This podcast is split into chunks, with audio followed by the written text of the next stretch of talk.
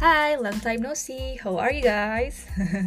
Udah lama ya, uh, gua nggak cuap-cuap di sini uh, karena memang kesibukan dan satu dan lain hal lah ya, kerjaan, juga rumah tangga, juga anak dan lain-lain banyak banget yang gue pikirin di satu tahun belakangan ini. Uh, I was taking time to reflect and then like setting up my goals and then etc. gitu. But I will try my best untuk tetap bisa ngisi konten di sini. Uh, and I was I will I also want to thank you to you guys yang udah follow and then keep listening to my new podcast. Uh, stay tune terus, jangan ke mana-mana.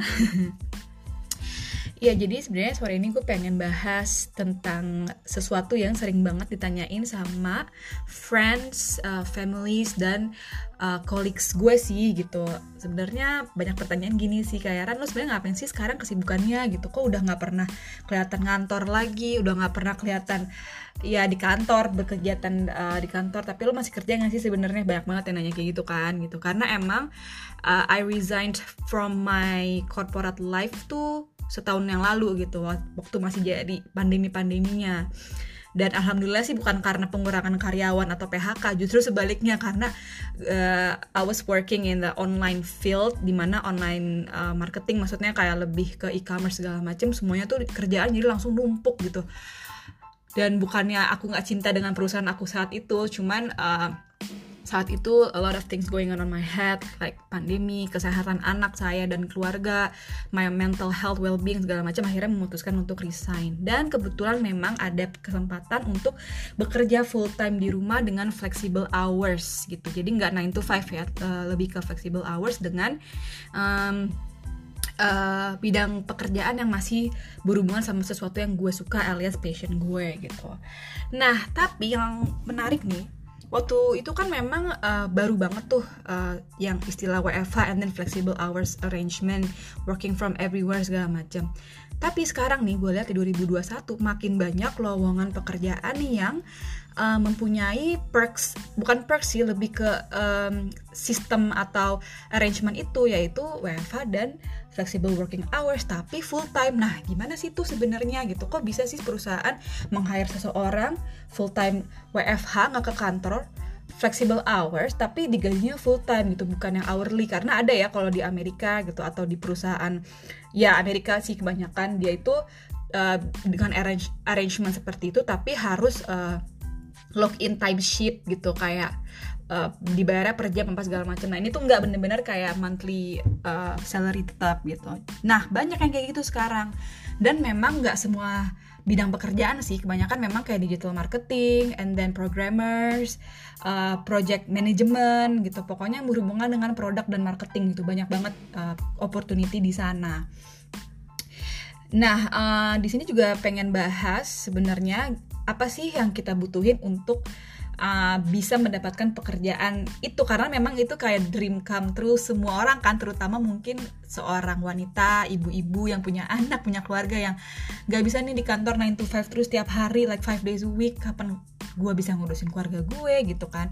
Jadi ini benar-benar kayak sesuatu yang sangat didambakan oleh hampir semua wanita yang bekerja gitu.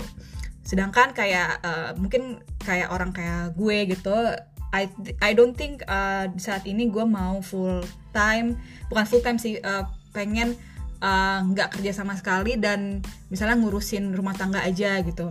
Itu adalah hal yang mulia banget I have to admit. Tapi gue belum di titik itu gitu masih pengen kerja masih pengen berkarya di bidang yang gue suka uh, seperti itu sih Uh, karena kan ya kesukaan orang dan hobi orang beda-beda mungkin hobi gue partly masih suka bekerja gitu Nah, jadi di sini gue pengen bahas kayak six uh, essential things yang harus kalian itu kuasai sebelum bisa apply ke pekerjaan-pekerjaan yang tadi gue bilang gitu. Dan menurut gue sih ini semua itu terbuka kesempatannya untuk kalian yang sekarang ini masih kerja di mana pun di bidang apa pun asal uh, persyaratannya adalah uh, you guys have to be very very open minded harus uh, sifat apa karakternya tuh harus yang namanya belajar terus belajar belajar belajar. Walaupun nggak ada gurunya nggak ada supervisor lo yang harus mengharuskan lo belajar gitu. Intinya sih itu sih. Jadi kitanya sendiri berkembang gitu. Jadi yang first thing yang you guys have to acquire itu sebenarnya skills hard skill ya. Bukan soft skill kayak negotiating itu oke okay ya negotiating communication skill. Itu soft skill sebenarnya tapi hard skillnya ini penting banget untuk kalian kuasai in order to get that kind of jobs. Karena hiring company ini kebanyakan memang hiring untuk technical position misalnya digital, digital marketing yang untuk SEO spesifik kan dan social media mungkin atau influencernya aja. Jadi those kind of job description needs a very specific hard skill bukan cuman uh, soft skill. Karena kalau soft skill itu you you need to supervise those persons gitu. Kalau kita hanya melihat dari soft skillnya kayak negotiating what kind of negotiate negotiations gitu. Nah that's why uh, hard skill ini penting banget gitu. Gimana cara dapetinnya? Ya yeah, dengan mem sekolah lagi sih to be honest. Emang ini uh, bener-bener kayak aduh masa sih gue harus sekolah lagi gue tuh udah nggak bisa deh kayak belajar yang bener-bener duduk di kelas gitu walaupun online ya sekolah tuh bukan berarti kayak S2 lagi atau master degree or like whatever formal educations out there tapi di sini tuh banyak banget sekarang yang udah memprovide uh, professional certificates untuk banyak banget juga uh, pekerja bidang pekerjaan di dunia digital gitu. Di Indonesia juga banyak banget. Kalian bisa search aja kayak digital marketing courses atau UX writing courses banyak banget deh di sana kayak menu. Ibaratnya tuh udah kayak menu gimana sih ke restoran pengen apa nih gitu pengen pesan sushi sashimi gitu. Nah kayak gitu aja sih mau mau milih uh, pendidikan atau mau milih ilmu zaman sekarang gitu. Ada yang gratis ada yang bayar terserah mau yang mana gitu. At least kalian udah punya credentials itu karena di sini kita kan apa yang kita mau tawarin ke perusahaan selain gitu gitu kan sebenarnya gitu. Walaupun nanti ada lagi sih yang lain. Cuman itu salah satu modal utama. Yang kedua menurut gue yang harus kalian miliki gitu sebelum akhirnya apply dan nanti mungkin keterima adalah equipment untuk kerja di rumah sih. Sebenarnya ini penting. Kayak simple but so important like uh, is your laptop is sufficient enough untuk bekerja? Misalnya kayak kalian taking kerjaan coding gitu tapi laptop kalian tuh masih yang gak sufficient untuk uh, mengerjakan itu ya nggak mungkin. Karena mostly mungkin kalau perusahaan gede ya akan menyediakan uh, those kind of perks like laptop segala, segala macam cuman mungkin most of them juga enggak jadi kitanya juga udah harus siap dengan segala equipmentnya gitu.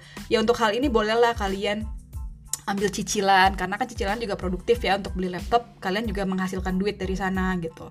Jadi uh, dengan kata lain ya modal lah ya gitu. Dengan internetnya juga jangan uh, tanggung-tanggung gitu uh, cari internet yang bagus tapi murah jangan pakai modem yang susah untuk connectnya segala macam. And then yang ketiga mindset. Ini penting banget yang tadi gue bilang di awal. Kenapa mindset? Karena kalau mindset kalian cuman digaji dapat duit terus pengennya diarahin gue mesti apa gue mesti apa yang nggak bakal bisa gitu. Yang ada kalian tiga bulan di hire udah di cut gitu. Karena perusahaan ini tuh biasanya kan either perusahaan luar negeri atau perusahaan besar yang udah sangat apa ya udah sangat tahu gitu dia nggak hire kalian untuk dia nggak hire kalian karena untuk membantu pekerjaan mereka gitu. That's why uh, dia ya udah lo WFH aja nggak apa-apa gitu. Karena mereka mau the professionalism in that areas gitu karena nggak ada kan ada yang supervise lo. That's why the mindset is so important that your job it's yours gitu. Ownershipnya tuh di kalian gitu. Mungkin ada bos gitu cuman kayak bagaimana how to get there like how to get the result itu 70-80% kalian harus figure out sendiri gitu. Ya itu plus minus ya. Mungkin kalau di kantor kan lu bisa datengin bos lo kapan aja nanya discuss. Mungkin di online uh, di WFA nggak bisa kayak gitu. That's why your mindset is so important. Like uh, you can see all the problems and the solution before getting into your boss gitu. Nggak cuman ke bos nanya-nanya mulu tapi kalian nggak punya solutionnya gitu. Jadi mindset belajarnya dan mindset critical thinkingnya di sini tuh penting banget untuk bisa mendapatkan kepercayaan manajemen. Karena once the management trust in you ya udah kalian enak banget kerjanya gitu. Bisa sefleksibel itu bisa dipercaya itu. And then the uh, fourth things itu time management.